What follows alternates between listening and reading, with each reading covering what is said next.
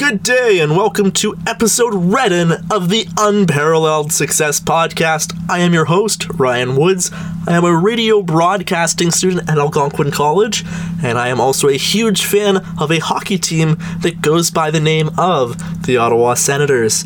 Since I've started following hockey and become a Sens fan, there were always very few people that I knew from my hometown who were as invested in hockey and the Ottawa Senators as myself that I knew of anyway, especially considering it's a very small town with a population of about 5,000 people, so there aren't many people to begin with.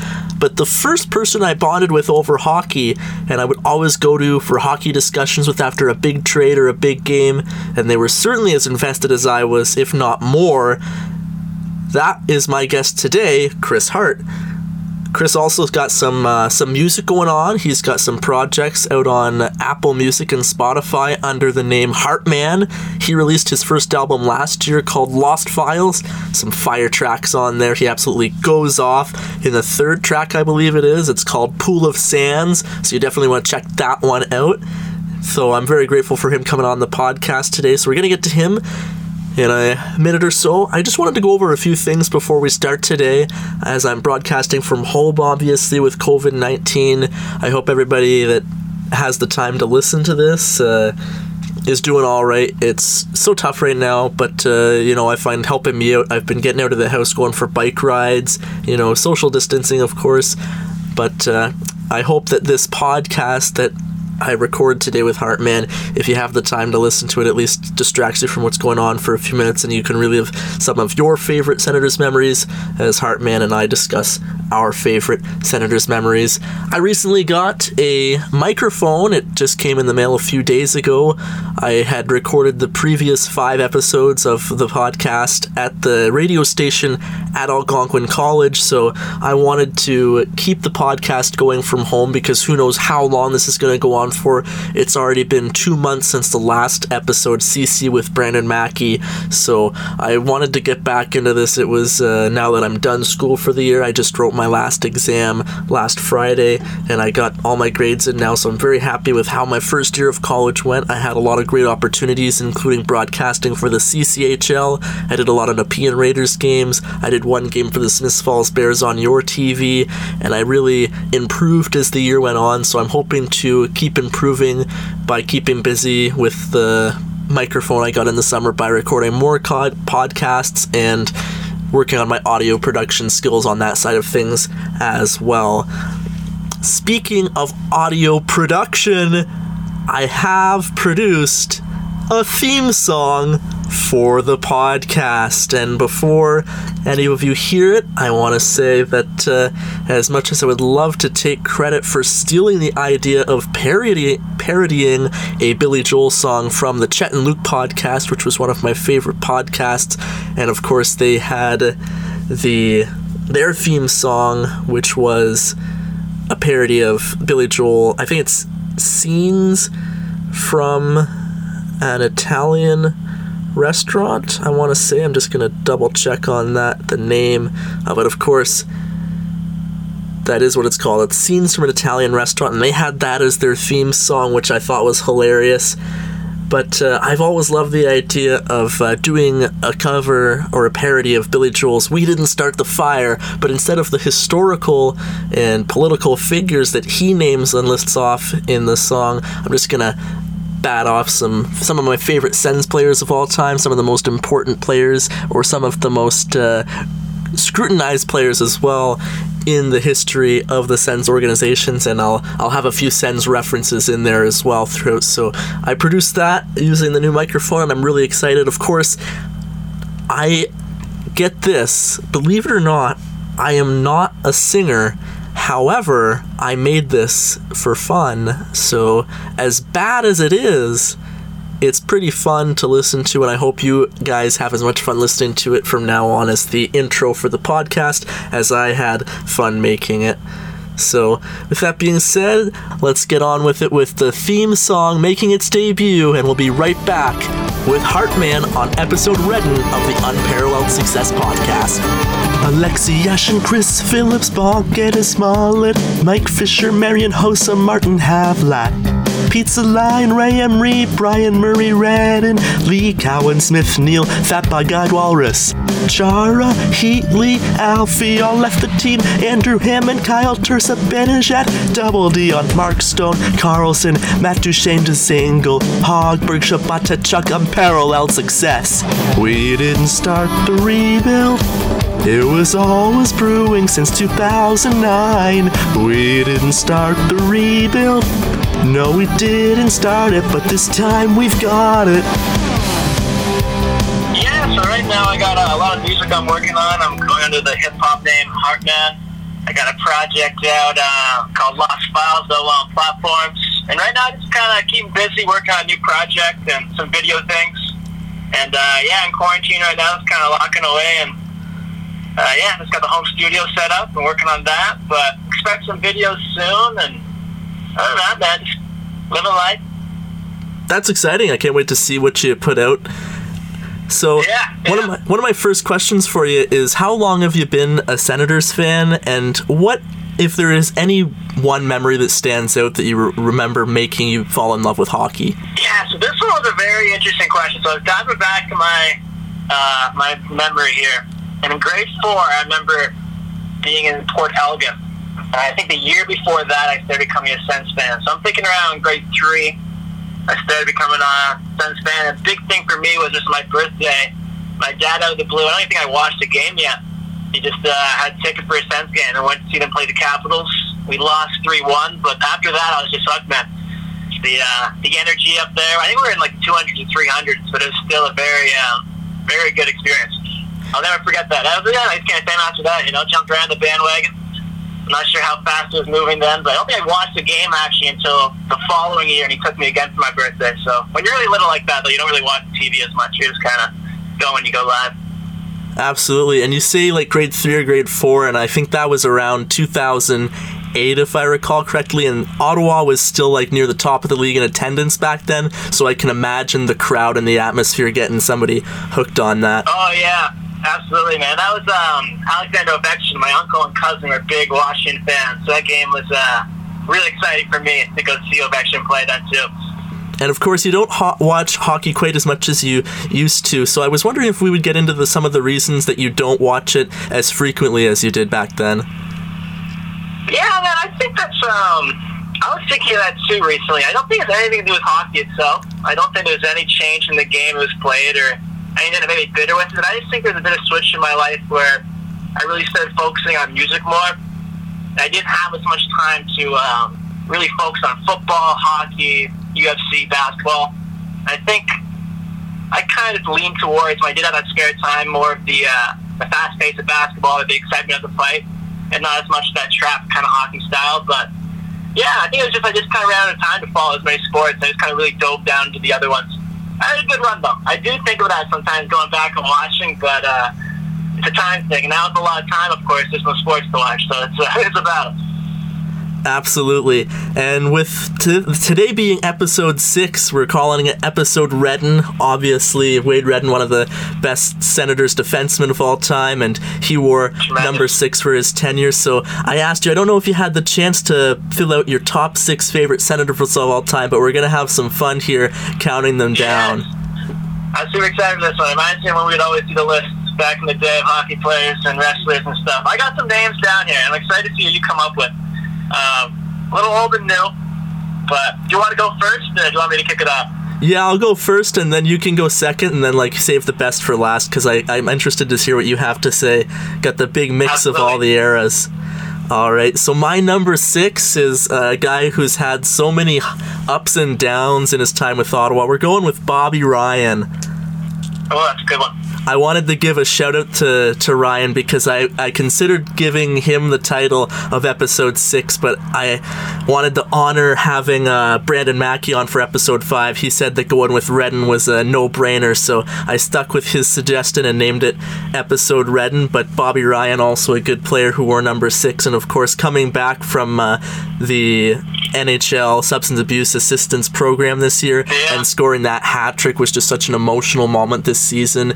And his Even go I was ahead. gonna say, even for me, man, when I was uh, when I saw that moment this year when he came back with that hat trick, I had goosebumps. I think Bobby Ryan holds so deep in a lot of Sens hearts because of that. Obviously, when the Alfredsson thing went down, he was kind of the, the piece to come back for us. I don't know. I think that holds deeply. When we lost such a big piece, he was kind of to fill the void, and I don't think he ever obviously lived up to that. But um, definitely a good one having your top six. And of course, everything he's done off the ice with the CHEO suite that he has. That he like, as soon as he signed that big contract, he bought the Bobby Ryan's All Star Suite for his entire duration of his contract, and he's always oh wow been nice for people in the community. And his performance in the 2017 playoffs, scoring like those game winners. So I'm happy to put Bobby Ryan in the in the top six. Anyway, who who do you have starting off your list? I have um, this player is very big. I think it was Craig Anderson, man. I think uh, I'll never forget where it was when that trade happened uh, with Colorado. He came back. I think we called on the phone or you text on Facebook of excitement. And just so many stories, man. So many ups and downs with Anderson. Not really ups and downs, but uh, just a long kind of tenure. I have him number six. A lot of fond memories with him. Um, the hamburger face for sure with Andrew Hammond, and then hey, he kind of everyone. I'm in my mind. I didn't know if Andrew Hammond was going to be the face of the goal net. You know, I didn't know if he was going to take over the spot. So just to kind of see Anderson kind of goalies came and went. He kind of just stood his ground ever since he came, and I think I had to put Anderson at number six for me. Absolutely, I've got him a little bit higher on my list, but uh, I'll talk about him now just to like stick with the theme, and then like we can yeah, just absolutely. fly. And one thing I should say, I didn't focus in the order as much as maybe I should have, but yeah, continue. Not a problem. You know, it's not as much about the order as it is just r- remembering some of the better moments of their Absolutely. careers. Yeah, but uh, for Anderson, as you mentioned, ha- Hammond for one, and of course there were other goalies. Like it's hard to believe that it's been almost 10 years. It's been nine years now since Anderson came to Ottawa, and there's been so many backup goalies like Ben Bishop, Robin Lehner, Andrew Hammond, Oh, yeah. Mike Condon now, who have all you've always thought, hmm, is this the one that's like it's going to be time for Anderson to go? And sure, there were some mistakes made along the way. We would have loved to have Robin Lehner right now for the future, but Anderson has always been the backbone of this team, and it's it's easy to overlook the contributions of a goaltender because they don't get the goals or the assists or the points, but the wins and how Anderson has been steady, a steady presence for the Sens for so long. Yeah, that's a good way to. He's always just been so steady. He's always been, always been some guys that gets a little shaky. But if you look at his stats, every one of his seasons, it's always just a very solid, solid stat line. Hmm And of course, we're gonna we're gonna talk a little bit about his future moving on later. He's almost Absolutely. 39 now, and is it time for him to move on? So we'll we'll talk about that a little bit later on. I like to get those teases in. Yes, sir. Absolutely. So moving on to number five for my list is Clarke MacArthur, another player Ah. who's battled some uh, injuries, and of, unfortunately his career had to end the way it did. But when you think of Clarke MacArthur and his short time in Ottawa, what an impact he had Absolutely. in the. I think um, so tough too, man. So so tough. And of course, today, the anniversary of uh, his overtime series winner against the Bruins. So, anytime a player scores an overtime winner in the playoffs to eliminate another team, you gotta you gotta have him on the list. Oh, man. And um, I kind of drawn a blank now. He had a lot, not a lot, but like, quite serious head injuries there, right? Is he back to? Is he playing still? Is he still? Is his head okay, or did he retire, or whatever happened with that? Uh, he never officially retired, but he was uh, involved in the 2017 playoffs. He made the miraculous comeback, and I was at game two against Boston where he tied the game in the second period, and that was his first goal in over two calendar years. So that was one of the most emotional goals I've ever seen. But he hasn't Yep. hasn't played since the end of the 2017 playoffs, so he's done now. But uh, what a way to go out having that performance in the playoffs. Absolutely. And to be able to bounce back with that many hand injuries and continue, it's one of the things you can't do. It's not like a broken leg or arm. The brain's very sensitive. I, yeah, nothing respect for Clarke. Right on. Who do you have at number five, brother? Ah, this one's tough, man. When I was going through these players, but a name that stuck out to me, old Kyle Turris. I was looking back at that David Rundblad trade, and I just, um, it always helped, out- like, he always, always was good to me. I understand the seasons weren't the best sometimes, like only 20 goals, but I thought he was always a consistent goal scorer. And one of those guys where when he was on, like when he was playing to his full potential. He's a very exciting goal scorer to watch, a streaky forward. And at the time when he came to us, I like didn't really have that. I thought I thought we kind of lacked just a pure goal scorer who could take a shot from the side wing and go top shelf. But um, yeah, I think there's just that trade too. And Mike Fisher left, we got the draft picks, then we sent a couple second rounders and Rundblad for Carl Turris. And I think he had a good run. So for me, I had to put him in there, my top six, just because he was very active in a lot of the years I was really involved with it. Of course, going up to number four for myself, we've got uh, number nine, Milan Michalek. Oh man, I forgot about that man. Any big memories come to mind when you think of Millie? He was like, um, man, not like right away, but he was just always. I can't forgot about him. He was always there, like a second or first liner for us. How many seasons did he play? He came came over in the Heatley trade in 09 and he actually stayed until the Dion Phaneuf trade in 2016. So he had a, a good seven year run with us. Absolutely. He was just very, very consistent. He was one of those players too, man. When he was on, he was really good. You know what I mean? Like he wasn't as consistent, but when he played really good, he was just very fun to watch. No memories come right away, but definitely a consistent part of the team for years. Yeah, one of my favorite parts about Milan Michalek, and it's so irrelevant to the player, but I always loved the way that Stu Schwartz announced his name when he scored. He would just drag out the Milan Michalek so much that whenever he scored, I loved hearing his name announced. So that's really a weird piece of trivia for me, but you gotta love No, it. No, I know you mean that. It's those um, those foreign names, are just like Teemu Selanne, that one uh, Winnipeg Jets uh, announced it. Teemu Selanne. Yeah, I know you mean that. For That's, sure. uh, that's right. It's- too bad about him because I was watching the 2010 playoff game one against Pittsburgh the other day, and he scored 35 goals in 2012, and it's it's easy to think about what could have been for him if it weren't for those terrible knee injuries that he had. Oh, I know. Like, you get those, yeah, you get a knee injury at any age. It's very tough to come back, let alone kind of the latter stages of this year.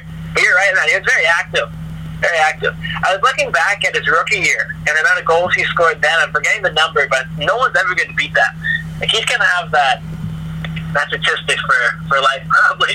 He gets like in the 70s in his career, first year. Yeah, for Selanne, 76 in his, his rookie season. Yeah, Oh, tremendous. yeah. So who's who's your number four? Number four, I got to go with uh, brother Mark Stone. I think um, I think he was a very very big part of the time when I was watching that immaculate comeback, where it kind of almost eliminated from the playoff contention, and we stormed all the way back. He's just the uh, like the hockey player's hockey player. You know what I mean? He's gritty, goes to the net, finishes hard, hands man, he can shoot. He does everything, dude. Especially when I was watching him, he was a very very just good all over the ice team player. I really wish he could have stuck it out longer, but I, it's nice seeing him ball out in Las Vegas, man. Get paid, get the money he deserves. A striving fan base out there, so um, yeah, good for him. I got I got Mark my number four. Of course, Mark Stone, one of my favorites as well. So I'll talk about him a little bit later on. And uh, yeah, I, I just love Mark Stone. I remember how hyped both of us were when he made his debut in the 2012 playoffs in Game 5, and of course got the assist on the big game winning goal by Spezza. Yeah. A huge moment in that series to put us up 3 2. It's too bad we couldn't close that one out, but gotta love Mark Stone. Was he a free agent or was it part of a trade? It was uh, hilarious. We traded Alex Auld to the Dallas Stars for a sixth round pick, and we chose Mark Stone with a sixth round pick. Oh, nice. Oh, sorry, I was referring to um like when he left to um the Vegas. Did Okay. we allow him to leave in free agency? Or did we ship him off? We left him, right? He, he took the contract, or Uh, it was a sign and trade, so at the same time, like we we got a a pretty good return. Not enough, probably in hindsight, but Erik Brannstrom was the number one touted prospect in the league. He was like the number one defense prospect, and he played in 26 games for us this year. He's still only 20 years old, and he got the one assist. But uh, there's obviously a bright future ahead for Brannstrom. It's just when you have such a for sure thing in Mark Stone to go like for Brannstrom Oscar Lindberg, who played like 20 games for us and booked it for Europe in the offseason last year, and a second round pick for Mark Stone. That's it's tough to see such a good player like Stone go in a trade for that, but at least we did not lose him for nothing. Yeah, that's fair. I'm just trying to remember the last time the sensitive situation with kind of a player like that. Like we just didn't sign other than Bobby Ryan, which didn't turn out too good. But um, yeah, man. Yeah, we've Definitely been like to have Mark Stone around.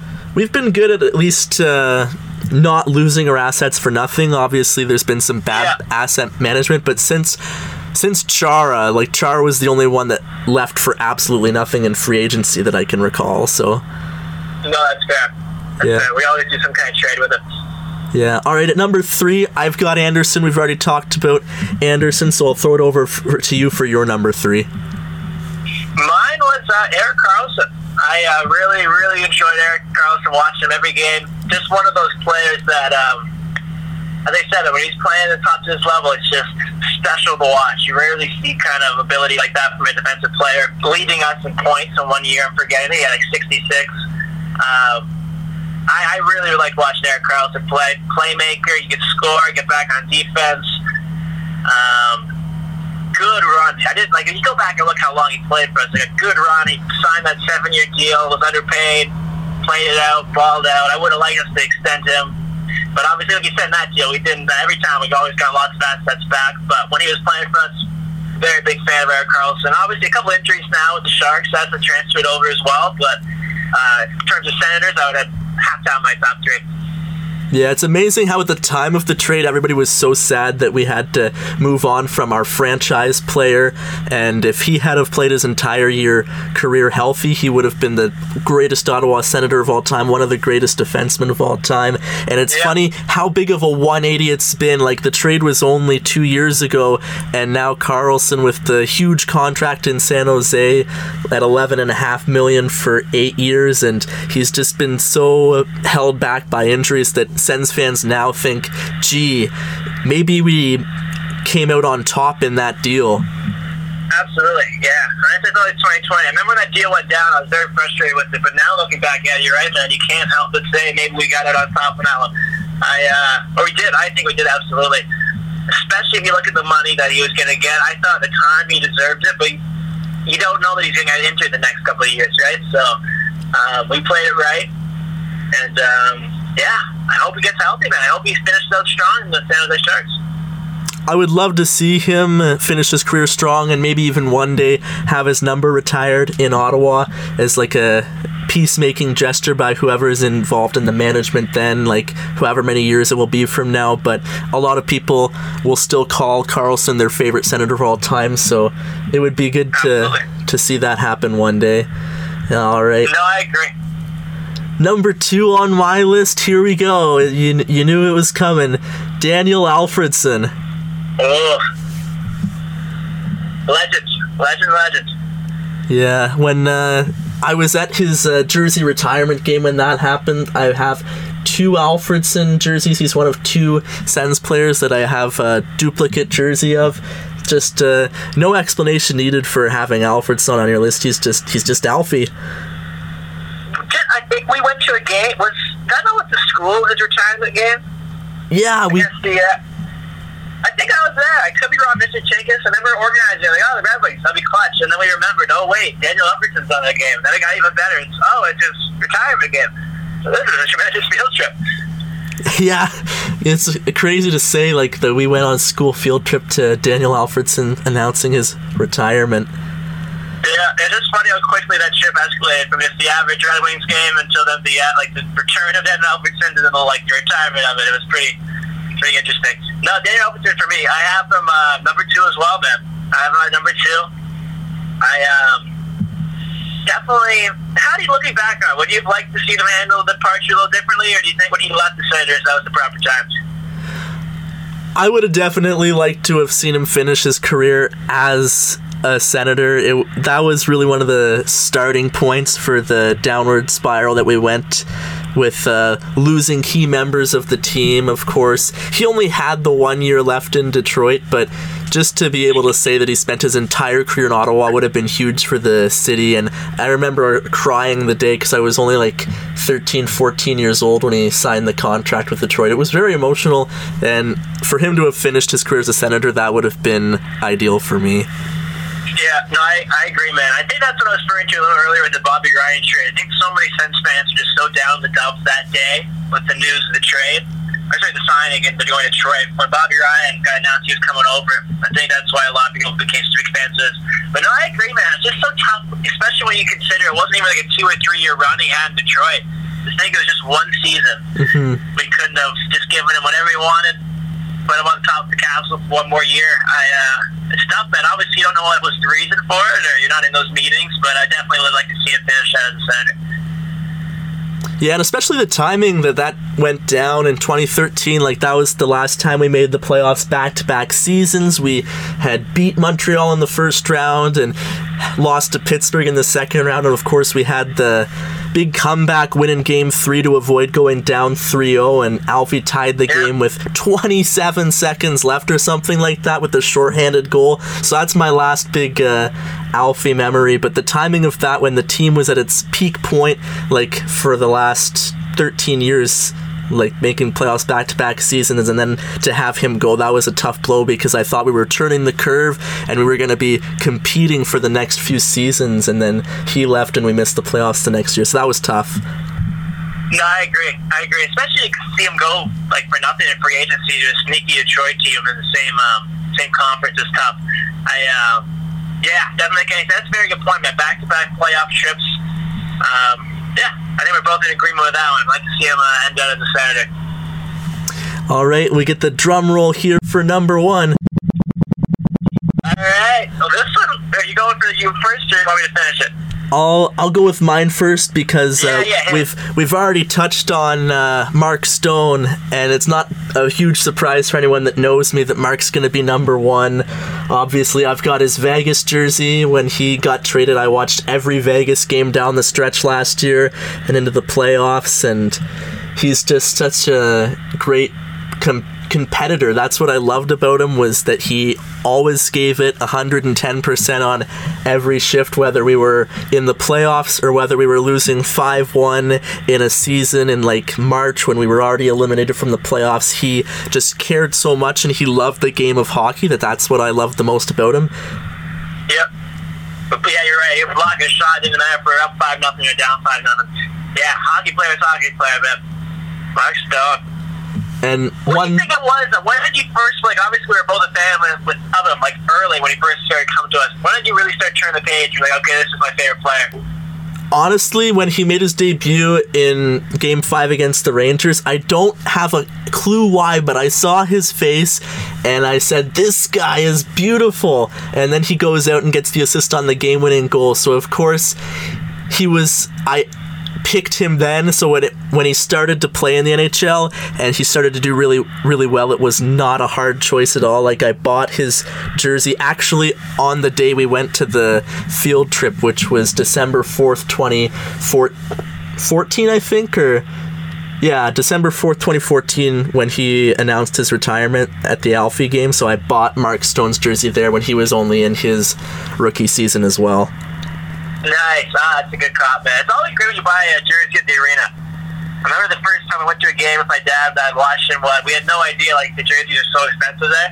And we went in to get a jersey. Ah, for sure, to pick one out. And we get to the counter and they're like two hundred some dollars. And he's just like, "What?" but then I had that look on my face, like, "We got to get this." We got it for. That's one of my favorite memories of a Sens game for sure. Something about getting it at the arena instead of ordering it online. Get that memory of the game attached to it. 1000% and now i'm very excited to find out who you have at number one because i was thinking it would be either karlsson or alfredsson so now it's sort of like a, a mystery for me i honestly don't know who you're going to throw in there but uh, give it to us I like it. Yeah, that's, I catch off a lot of people off guard, but I think once I say you'll definitely know it. Uh, Chris Neil, Nealer. I um, never forget my first few games I went there. It was very earlier, and this was right after we had that run against the Anaheim Ducks. Uh, Neil, man, just was one of the last guys in that team that stuck around for us. Every single play he would drop, not sorry, not, not every play, but every single play he would give it 100%. If a guy jumped somebody, he would drop his gloves and go in. And I remember, as much as I love the skill and the scoring, my very first game being that young kid, just seeing him charge at Ovechkin, see him just put everything out there, not being the most skilled, but be able to still keep up and to still stick up to the players. I just really, really enjoyed to see it. Especially for me, I came hockey late, so I didn't really have as many skills as the other guys when I first started playing. So to kind of look at that gritty grinder, I think was really inspiring for me when I was young. And just, um, yeah, man. Like with basketball, and I think players off the uh, vintage Bulls, it's probably Rodman. Like, wasn't the flashiest scorer, but he was just the grinding guy. Just kind of when shit went down, he was always there to hold for it. Yeah, Chris Neil for me for sure, man.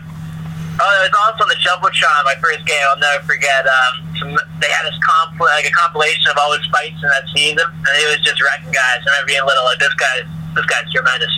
So Chris Neil for me. But um, yeah, I, I'm not saying he's the most talented center of all time. People don't attack me. I'm just saying for me, I just really enjoyed his game.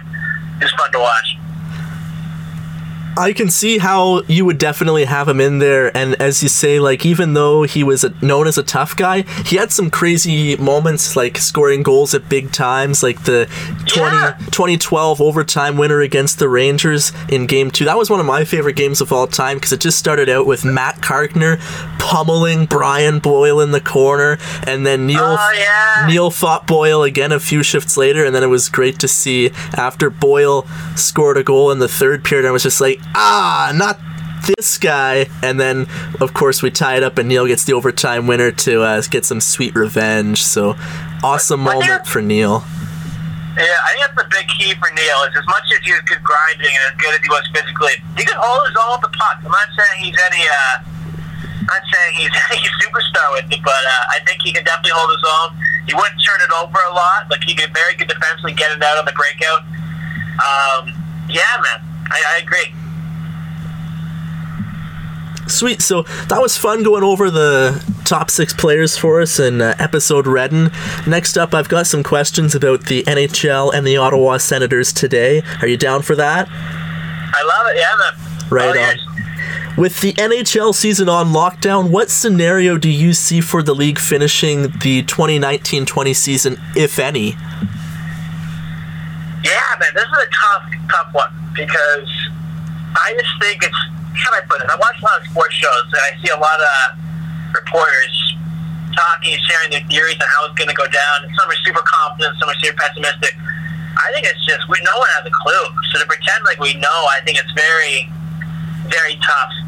I think I kind of have a hard time when people talk about the, the season returning because I think when you break it down, like how is it going to hockey, how many players are on one team alone? You have all your players, you have your backup goal, you have your assistant coaches, you have your trainers, you have your doctors, your medics. On one team alone, you're two or three times 10 people capacity for one state, right? So even if we did no crowd, you wouldn't even be able to get one team in one area. Um, you now have players kind of popping up and getting tested. Obviously, hockey has been as bad as other sports. They're testing. I hope we see a recovery. I really do hope. People being sports fans, especially hockey in Canada, is very true to a lot of people.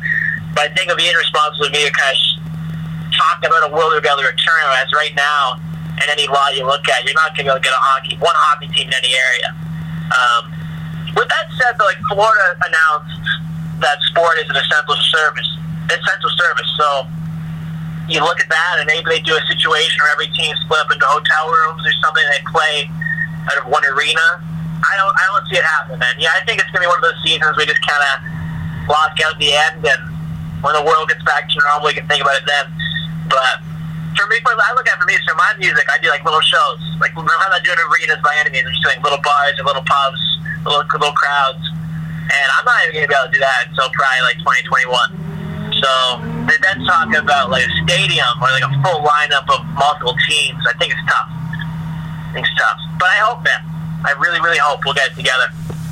I agree with you on the optimism and the selfish sports fan of me says, hey, imagine having playoff hockey to watch, even if there's no fans, but you know the players are going to give it everything they've got playing for the Stanley Cup. So if we've got playoff hockey in June and August in the summer, like you go out for a jog in the afternoon, maybe for a, a rip on the St. Lawrence River, or just, you know, do whatever you want to do on a beautiful summer day, and then come home and have a beer and watch playoff hockey in the summer, something we've never been able to do before. So the selfish sports fan of me says, yeah, let's do that. But the reasoning in me says that the logistics behind it, it, It wouldn't happen. Yeah.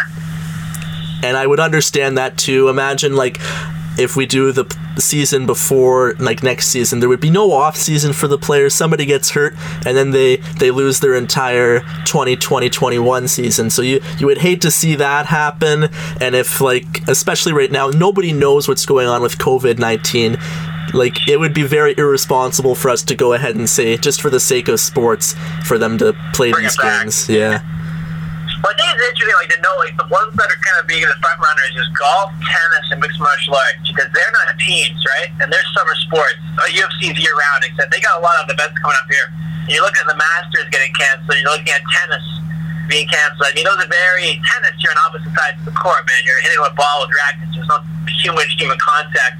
But like once again, if you get talking about numbers and do a head count, of doctors, trainers, staff, players, if golf and tennis aren't getting passed, I really don't think we're going to be seeing players sweating on each other, body checking each other. You know, 30 guys all in one room getting changed. I just don't see it happening for a long time. I really hope it does. As you said, man, you know, everyone likes something new. I could only imagine a nice sunny day stepping inside, watching some hockey the summertime. That'd be the dream world, but I think it's a pipe dream at this point. if the NHL season were to be canceled, that could mean the career of Craig Anderson being over. Would you like to see him come back? I know we talked about him earlier being one of both of our favorite players of all time, but is this the time for him to maybe move on and retire, or at least for the Sens to move on from the soon to be 39 year old? That's a really good question, man. Right? Uh, when you ask I think of in basketball, Vince Carter. He had a very, very long run, obviously, in the NBA, legend. And he's in Atlanta, and he announced this season was going to be his last one.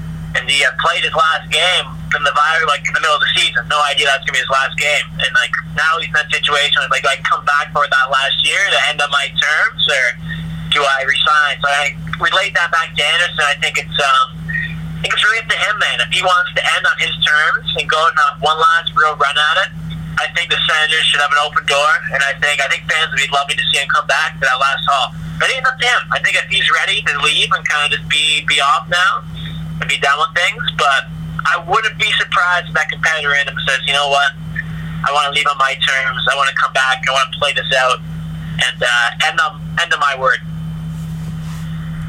That would be awesome for the Sens if he were to come back because you never know what's going on next year with the Sens, of course. That we don't know what's going on with the draft this year, Yeah. and if I think it would be like just that one last hurrah with one of those legends we never really got to have with a lot of these guys, right? Heatley obviously on bad terms, Alfie to Detroit, uh, the Spezza trade. Like I think just to have one of these really legends of our franchise just kind of leave on his terms, I think would be really good for the fan base.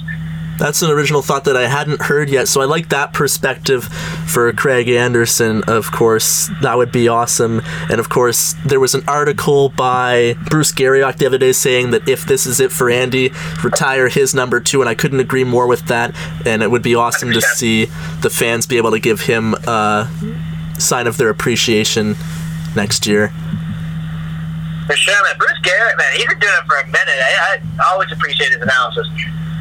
I love Bruce. I, I would love to meet him one day, and of course, uh, he's really busy. But if I would ever have him on this podcast, that would be a, a dream guest for me. But uh, there's not a whole lot going on right now, so maybe I could hit him up and get 15, 20 minutes of his time.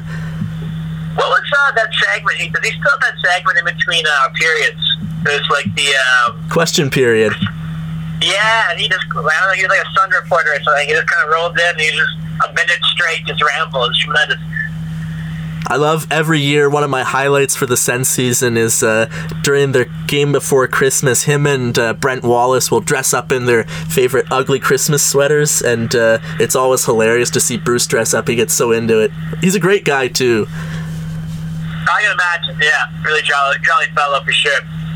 Yeah. So talking about next year, we sort of going towards the future now. Is there a current player in the Sens organization that you would consider your favorite?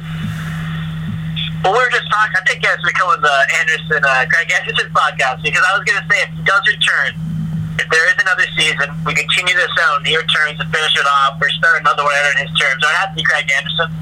And if that's not the case, uh, we talked about him earlier, Bobby Ryan. I mean, that comeback story, battling those demons, man. I think it's just his entire life story. You look back at his childhood, you look at his um, his playing career. I think it's just Bobby Ryan for sure.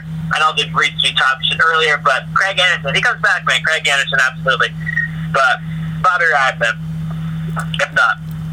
One of the bright spots for the Sens this year was the play of some of their younger players like Brady Tkachuk and Thomas Chabot. Are there any of the younger players in the team, like either one of those or anybody else, that have caught your eye?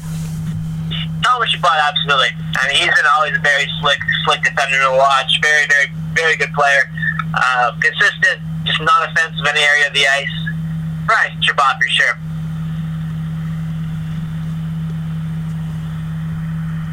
How do you What like? about you.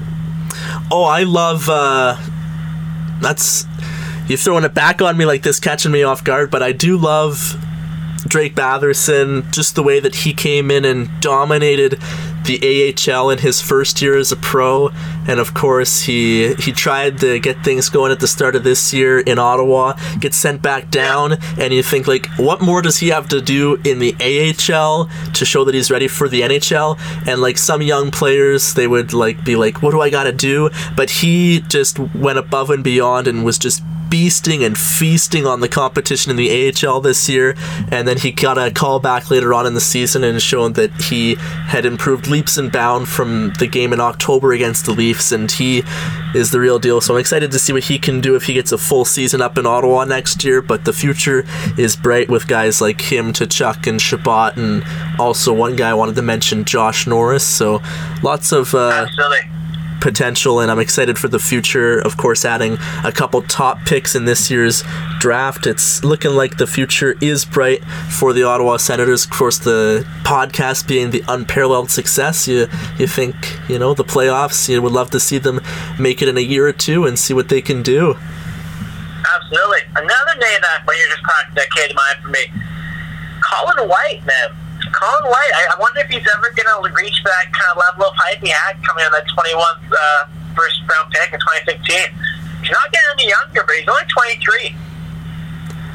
I, if I recall correctly, and I would, I love to get this in here, not only for this reason, but there's another reason. Were you not at the game against the Devils when he scored his first career goal? I think so. I think so. I also saw him at the uh, at the K Rock Center playing for Team USA back in the juniors. I've seen him a couple times live, man. He's a very when he's playing well. He's especially in the World Juniors time, man. He was like he ran the ice. Like it was it was his show. The other reason I brought that game up was because that was the game that Alex Burrows received the 10 game or 10 or 20 game suspension for kneeing Taylor Oh, Hall in the head. Yeah. Yeah, yeah. I was there live. I was there with my buddy Jeremy, man. That's as soon as you said that, that came right, right, right back, man. Hundred percent. I remember we were there. Me and my buddy were going crazy because he had like six or seven knees coming down this brother's head, and we were just like looking down. Like, is this really happening right now? It's of those moments where it's just so brilliant, you couldn't help yourself but laugh. It's just gonna shake your head and just like, oh, you just can't do that. You just can't do that. Right on. So now we're moving on to my favorite part of the podcast. It's the Sens nostalgia. We got lots of questions like your favorite goal, favorite game of all time. So we'll get into that and we'll relive some of our favorite Senators memories. I love it. I love it. If you could veto, so maybe this one's not quite as positive as some of the other questions coming up, but if you could veto one trade the Sens have done all time, what trade would you undo? This one is oh man, this is a tough one for me. I okay, so I want to say Ben Bishop, but I can't really go with Ben Bishop because we were just talking about how good Craig Anderson's run has been, right? So we, it's not like we were ever in the loss of a franchise goalie. I just think when you look at what Ben Bishop became, to think that we didn't get more in return, I think is a little uh, little crazy. Obviously, has. I mean, I'm not sure how well he's been playing after he had those two really good seasons for Tampa. But if you think that we just held him as the backup um, with Anderson, just held him on for one more year, really got his value, then traded him when he's at the peak of his value, I think um, I think we could have got a lot more. But uh, that's what I mean. I was gonna go say like uh, Ben Bishop, but it's just tough. We have a franchise goalie in Anderson, right? So it wasn't like we are ever lacking. It wasn't like a move that screwed us over at that time. I think it's just one of those moves. And you look back with 2020 vision, you'll be like, well, I mean, he almost won. I think he did. Did he win a Vezina or um, nominated for one? I mean, we got to get more in return. Yeah, and like you said, though, it's not like giving away Ben Bishop ever cost us anything. Like Ben Bishop would not have saved any of the past three seasons. We were so bad. No, yeah. And Craig Anderson played lights out in the 2017 playoffs, so it's not like Ben Bishop would have gotten us past the Pittsburgh Penguins. Like it, it's no, possible, I, but it's it's so tough to like hindsight. You always look back and you never know. No, hundred percent. My point being is like if we're gonna make that trade, I think we could have gotten a piece out of that trade that would have helped us kind of get past the Pittsburgh. It would have got us to get pressure on. You know what I mean? Like a good solid third liner, a good solid second liner, just a decent draft pick. Um, but I agree. It wasn't. That's what I mean. It's never a lack of Bish, uh, Anderson. I think we could have gotten a lot more from him, and that would have helped the team at the time. But what about you? What trade that comes to mind for you, brother? For me, you probably got a couple. Oh, the Zibanejad trade. How did that not kill me? That one is that, an absolute. That has to be in terms of just how well we would have he's been playing, and that's exactly what we need.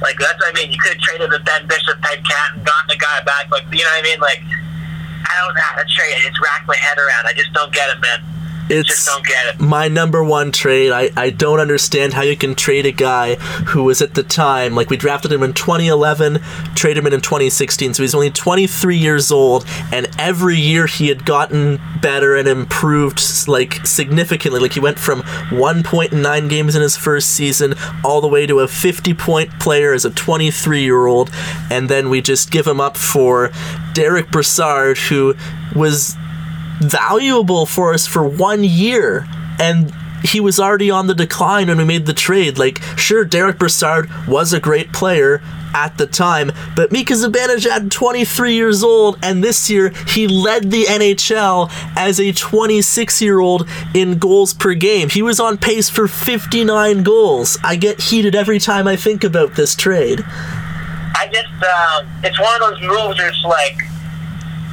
you drop them high, you got him. He played for Sweden. He had a game-winning goal in the gold medal game. Um, you stick it out. You play all those years. You know, you get him 23, and just when he's entering, just when he's starting to enter his prime, like he's not in his prime, like just when he's reaching the tip of where things are going to going, you let him go, and you bring in a player who's two years past, or three years past the prime. I mean, yeah, you can't help but get a little upset with him. I don't get it. I don't get it. when you do all the right things. You scout out the player, you draft the player, you train the player. You have those seasons where he develops. You play him with a lot of veteran players, and then just when he's kind of getting it together and connecting the dots, you, you give him to a veteran team, and a, always a very good team in the Rangers, man. I don't get it at all. Once again, the same same conference.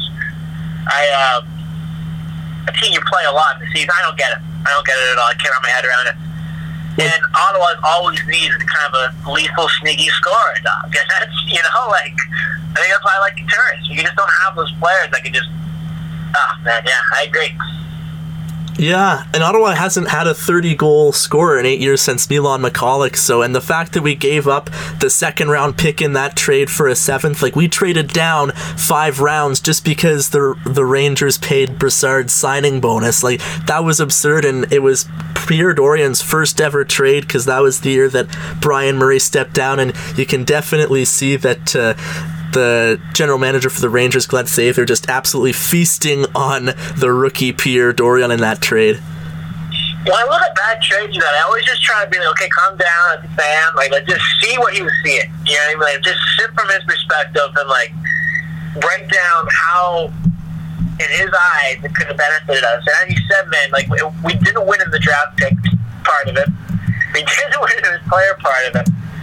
you, you got to ask, was it personal issues between the janitor and the general manager? I don't know, man. It's one of those deals like Hopkins and O'Brien, Bill O'Brien in football. You break down that move, it's just logistically, okay, you forget teams, you get players, but just football logic. How would you ever come up with a deal like that? Yeah, I mean, when I break down that sense deal, it's the same thing. It's like the only thing I could think about is he just didn't want him on the team. I don't, I don't know, man. And if you're going to trade a player that's entering their prime, that's been a winner since junior, I mean, you're going to have to get a little bit more than Brassard back. Right on. Who is your favorite uh, Sens coach of all time, and do you have like a favorite era that accompanies the coach, or are they separate for you? Uh, that's yeah, they're right at the top, man. So uh, 2014, 15. Correct me if I'm wrong, but that was the switch between um, Paul McLean and Dave Cameron.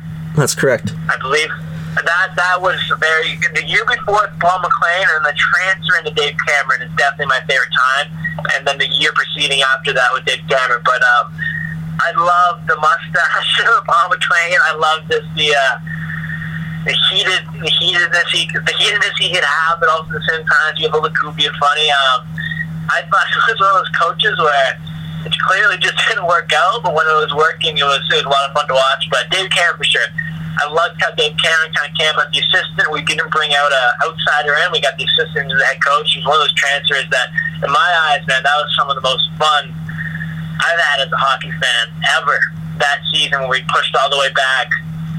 Um, forget where we were in February, like a nine percent chance to get into the playoffs. And yeah, man, that was definitely my favorite era. Prize 2014, 15, 15, 16. Dave Cameron to the Paul McLean transfer.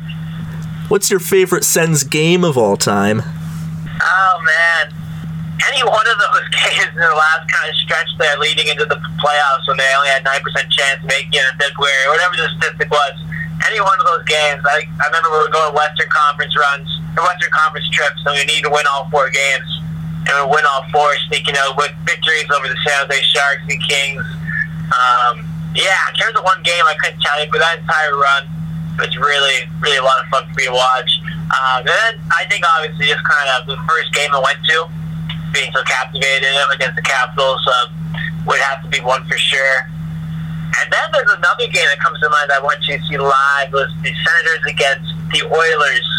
And in this game, me and my dad were driving up, and the um, 401 closed down on the drive up. So we got stuck on the highway. We rolled in like halfway through the second. We're super bummed out, and they were down and then a couple goals. Like ah, so they just get this last half of the game. They storm back, push it to overtime. Overtime's electric, and it goes to like a deep into the shootout, like where you get like the boys, you know, like the second, third liners out there. It was uh, it was a really good one. We won in the shootout. I forget the player. I think it actually might have been Milan who got the goal. No, it could have been Milan because it was later on. Um, but yeah, it was a very that game was probably up there for me too. Just because you didn't know if I was gonna make it, right? We were stuck in traffic for so long. We're like, okay, let's kind of call it a quit. And you get there, and then it goes to overtime, and you win the deep shootout. I mean, it doesn't get better than that as a young kid. You have any favorite Sens goals of all time? I don't know, man. Maybe say a couple of yours. It kind of tweaks the memory story, but no, in terms of just singular games or goals, I'm drawing a blank. I always talk about uh, the Mark Stone goal against Pittsburgh as my favorite of all time, but uh, I talk about that one every episode, so I'll switch it up and say Matt Carkner in the triple overtime against Pittsburgh in 2010 to save the season was just such a oh, yes. such yes. a relief when that went in. You know, because it's a grueling game. And just unlike the heroes too. You know, the old Carkner, 39, tremendous. I love the rivalry the Sens have had against the Penguins. Like, it's funny how many times they've met. Like all the the way that the NHL reformatted the playoffs to like, yeah, we don't have any rivalries. We're gonna do this to to fix things up and get more playoff rivalries. And uh, there hasn't really been too much success. Like Boston and Toronto, they just play each other every year. It's the But uh, but Pittsburgh and Ottawa, no matter the format, they always find a way to play each other in the playoffs once every couple years, and it's it's always heated and intense. And I, it's always like even now that even though Ottawa's a basement team and Pittsburgh's always contending for the cup, I always look forward to getting my for the Sens getting their asses kicked by Pittsburgh, just because you never know. No, absolutely. The um, Sens against the Habs too are very exciting in the playoffs, but Pens absolutely did. I agree. I think it's kind of weird. Like the Leafs and the Senators, I think it's a pretty overrated rivalry. Like all the games I watched, the most intense kind of heated plays have been Sens and Montreal, Sens and Pens, and Sens and Rangers. It's tough with Ottawa and Toronto because neither of the teams have been competitive at the same time in like 15 years. So it's always a blow up. You know, it's either the Sens blown out, and majority of the time it's the Leafs. And it's always the team that you wouldn't expect to win. Like if Ottawa's in a playoff spot and Toronto's going for the top draft pick, then Toronto will get the upset over Ottawa. Or right now, Toronto's the playoff team, and Ottawa just sneaks up and catches them off guard. It's it's hilarious how unpredictable the rivalry is and how meaningless the games have been between the two teams for so long now. I know, I know, yeah. I know the big telling part about it is, is like Ottawa hosts it. Like it's all, it's not all, but majority of them are Toronto fans. I think that's why it's so hit and miss. Because even when Ottawa's home, it's like they're playing away. You know, it's a weird atmosphere. You're in your home arena, but there's 17,000 drunk Toronto fans. You know, it's just a tough, tough sell.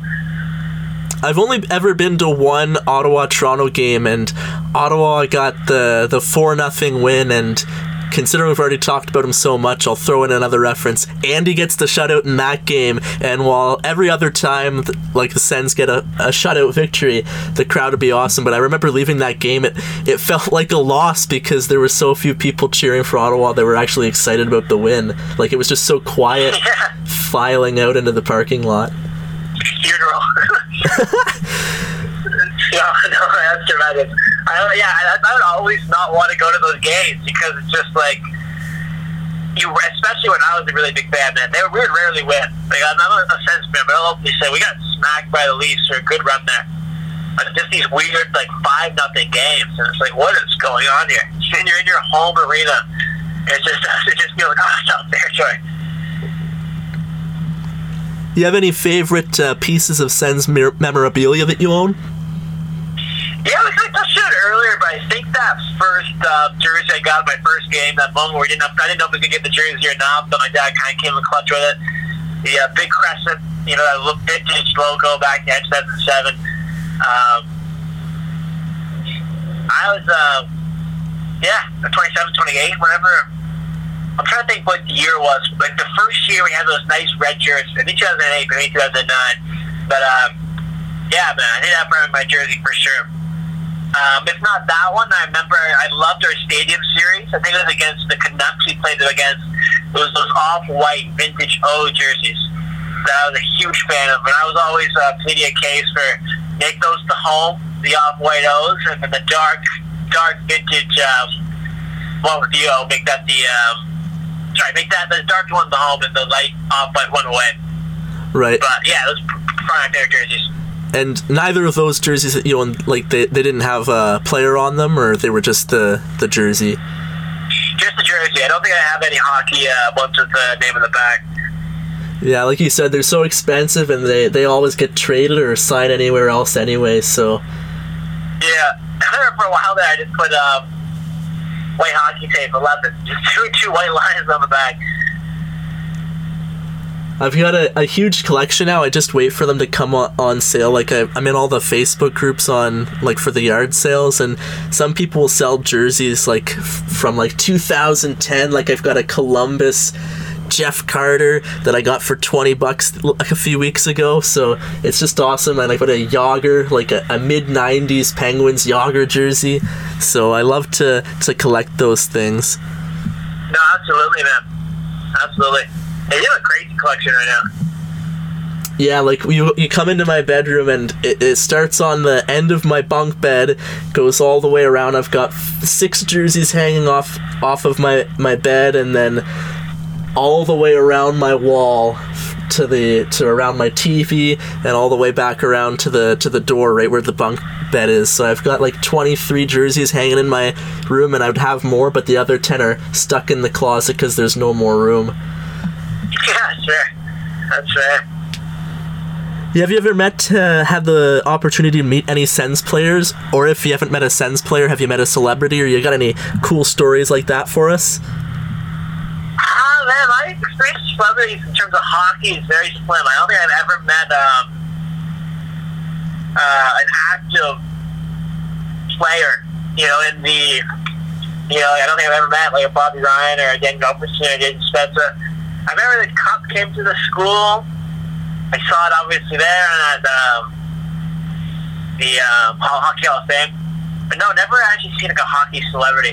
I Yeah. know my dad's uh, one of his close friends. Her daughters are um, they're together with Cody Cece and Mark Stone, married. So I know both the wives of both those players. So that's probably the closest. I don't know them, but um, my dad knows the ladies' daughters that they are. So that's probably my closest connection to the Senators. But both those players aren't on the Sens anymore. So Right, I know Haley Thompson is engaged to Mark Stone and her sister, like you mentioned, with Cody Cece. Yeah. Yeah. Why don't we talk more about uh, the cup that when it when it came to our elementary school? Because I've never talked about that on the show before, and that's that's actually a really cool story. If you want to talk more about that.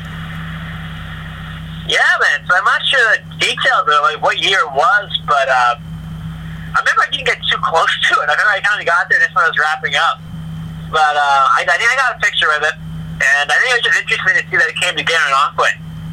I'm not even sure why I was there. Like there wasn't any player on that team that. You know, who won it that year? That's what I'm trying to think. Like, what summer was that? Yeah, it was 2012, so the Kings won, and it was Alyn McCauley who was a scout for them.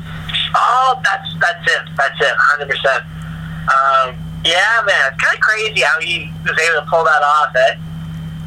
Uh, Yeah. Obviously, everybody at the franchise gets a day with it, so it's awesome. They brought that to the school for everybody to see. Like if I if like you were ever lucky enough to win a cup, what a what a day that would be to bring it to your hometown. Like obviously we're both from Gananoque, only five thousand people, and of the in, in history of the Gan minor hockey, there's only been like five players that they have in the in the Gan rink in the Hall of Fame. Like Jay McClement was the most recent one, of course, but uh, to be able to bring that back to your hometown, to your elementary school, that's only like 30 steps away from my front door. So that was the coolest part about it for me was that the Stanley Cup was like 100 meters from my house. And then to like have a day with that on the St. Lawrence River was just, uh, would have been amazing for him, of course. No, hundred percent. I think it's so true. It's not like kind of like a one in a million because there's like five thousand people there. But um, and you're right, man. There's so few hockey players that kind of get out to that high level. They just think that you know he's really good as a player, but then know the scout to bring him back to his hometown. That's really special. and I always like to tell one story. I've had the I've been lucky enough to meet quite a few people in the Sens organization, but one story I've never told that I think is the most hilarious is that I I don't know if you could call it that I met Eugene Melnyk, but we were definitely in the same room as each other and it was just him and I. I went to Ottawa last summer. They were hiring like sport brand ambassadors like for people that would go to the game and sort of encourage crowd involvement and they were hiring people for that and unfortunately I didn't get it because I'm from Gan, and they wanted people that would be able to do events during the summer. Like uh, they were going to have a draft party, they were going to have like the hometown tour, and so they needed people that would be able to be there every week throughout, not only for the season, but for the summer. So I had to turn that down because I would have been driving back and forth like two, three times a week to meet the criteria for them. But uh, they were very friendly. But while I was waiting for the interview downstairs at the Canadian Tire Center, I wanted to be early because in case there was traffic on the drive up the 416 or if in case I got lost because I had only driven to the arena once before. So I left early Yeah. enough that I, I got there about 45 minutes early and I didn't want to be that guy to go in like 45 minutes early for my interview. So I waited in the parking lot for about half an hour and then went downstairs like 15 minutes before go time and they were like, "Oh yeah, the the other group's just finishing up before you, so if you want to have a seat, we'll be with you in like 10, 15 minutes." So I was like, "Okay, thank you very much." And I went over, had a seat, and uh, like five minutes later, this man walks down the stairs, and like I think nothing of it at first, and then he like starts wandering around. Anyone who's ever gone in gate two at the Canadian Tire Center and gone downstairs, like for our school trip when we went to play hockey downstairs, like we went down to the locker rooms. There's that foyer area. So yes, yes. there's a lot of empty space, and he walks around that like does two laps and just like, and he's in his suit, and I look up and I realize I'm like, oh my god, it's Eugene Melnyk. Like, and I didn't want to like put my foot in the mouth because I've heard so many stories about Eugene, and I like didn't want to say anything because I was like, if he doesn't like me or if he's in a foul mood, he's like gonna tell the people like right away, don't hire this kid. Yeah. So I just sort of Oh, looked over at him and gave him the nod, and he just sort of gave me the don't fucking don't go there. and I was like, Oh man. fair enough. Wow! What a disaster he is. What a disaster. Ugh. Hilarious. I, um, that's a good story, man. That's a, he's a funny guy. Do you remember we went to that wrestling show? The one that I think it was our second one we went to. We got there so early. We were like, and there was no security there, and we were like out, like the door in between the door to the locker rooms. It's like, oh, there's Steve Corino. Oh, there's this person just walking in and out. You know? Mark Briscoe. Well, yeah, some yeah, Mark Briscoe. Some guys would like sit down and talk. Others would come flying by. We got a photo with Steve. But that was my favorite moment there because you can see like different wrestlers before meeting have, have the match, they go and shit over. But yeah, I know what you mean though. You know you're not really supposed. You're kind of just in between two areas, like the main waiting room with the, like where all the business is done. You know. Yeah. Like that's perfect for this story. Like anybody who listens that actually likes wrestling, of course, that's one of the few things that you can watch right now that they're putting out new content every week. But uh, like you, the, the fact that you and I got to meet Steve Corino, AJ Styles, the Young Bucks, and a handful of other wrestlers is is really yeah, cool. I do it on a lot. Anytime I turn on the TV, like, I don't watch uh, modern. I don't watch WWE now or AEW. But if I do turn it on just to see what's popping, almost every one of the matches there, I see a guy that we saw in front of like 300 people. And finally, which Sens player to have worn number seven should episode seven of the Unparalleled Success podcast be named after? Uh, Kyle Turris came to mind right away for me. I'm not sure if there's uh, Danny. Uh, Danny number 15, I think. No, yeah, probably yeah, Kyle Turris number seven. Yeah, I was looking at the list and lots of players. Like, I sent you a list of about 10 players that have worn number seven, but there was like 10 others who have played like maybe one or two years with the Sens. But uh, Mark Lamb, Randy Cunneyworth, Joe Corvo, Matt Cullen, David Rundblad, Kyle Turris, and Brady Tkachuk. So lots of notable number sevens in the history of Ottawa. But obviously, I, I I'm gonna go and agree with you that Kyle Turris, with multiple playoff overtime winners, he's the guy. So I'm looking forward to uh, Kyle Turris being the next episode of the Unparalleled Success podcast. Yeah, absolutely. Is he um? How's he doing in Nashville? It was tough for him this year. He uh, had a down year last year with injuries, and then he looked amazing at the World Championships last year for Canada, along with like Mark Stone. He was lighting it up at the World Championships, and he started the year off relatively well. He had a highlight reel goal in the first week of the season, and then him and Peter Laviolette started getting like some beef, and Turris was healthy, scratched a few times, and then they had the coaching change. So he had a, a respectable season, but he's not the player he was in Ottawa, and uh, that's another player that I'm glad that we we moved on from him when we did because him on the six year, six million per contract would be tough to stomach right now. But uh, a Sens legend in his own right, so Absolutely. I'm just gonna check how old the guy is. Um, but yeah, you're right. His prime is probably past 30, 30 years. So yeah, it might be able to turn around, man. But yeah, that's tough when you still get personal troubles. All right. Well, thanks for coming on the show. I always want to give you the chance to tell the, for you to tell the listeners what projects you've got coming up, and we talked about that at the start. And uh, why don't you tell them where they can follow you on social media, what your handles are, and you can. Uh, Absolutely. Thanks so much for having me on. First of all, it was a blast talking, and catching up and going over some uh, hockey things. But yeah, you can catch me on Instagram, uh, Hartman underscore underscore underscore. That's HRT man. You find me on Twitter. I got a Facebook page. Uh, look out for videos, man. I've got a couple videos coming out soon. New album in the works. But yeah, I was kind of sitting working away while this quarantine uh, heals up. So yeah, keep your eye out for company videos. Hit me up on Twitter, Instagram. You know the drill. Thanks again for having me on, bro. Thank you. Take care. Peugeot, Peugeot, Peugeot, Peugeot. First round pick Mason, Silfverberg for Ryan, McCulloch, Kovalev, California road trips, Lalime, Hasek, Gerber, carousel of goalies. Buddy Robinson, Ben Harpur, Bobby Ryan, Spartacat, Boro, Hoffman, LeBreton is a no-go. Elliot, Anderson, Alex Auld is back again. Dorion says, we're a team, someday we will win the cup. We didn't start the rebuild. It was always brewing since 2009. We didn't start the rebuild. No, we didn't start it, but this time we've got it.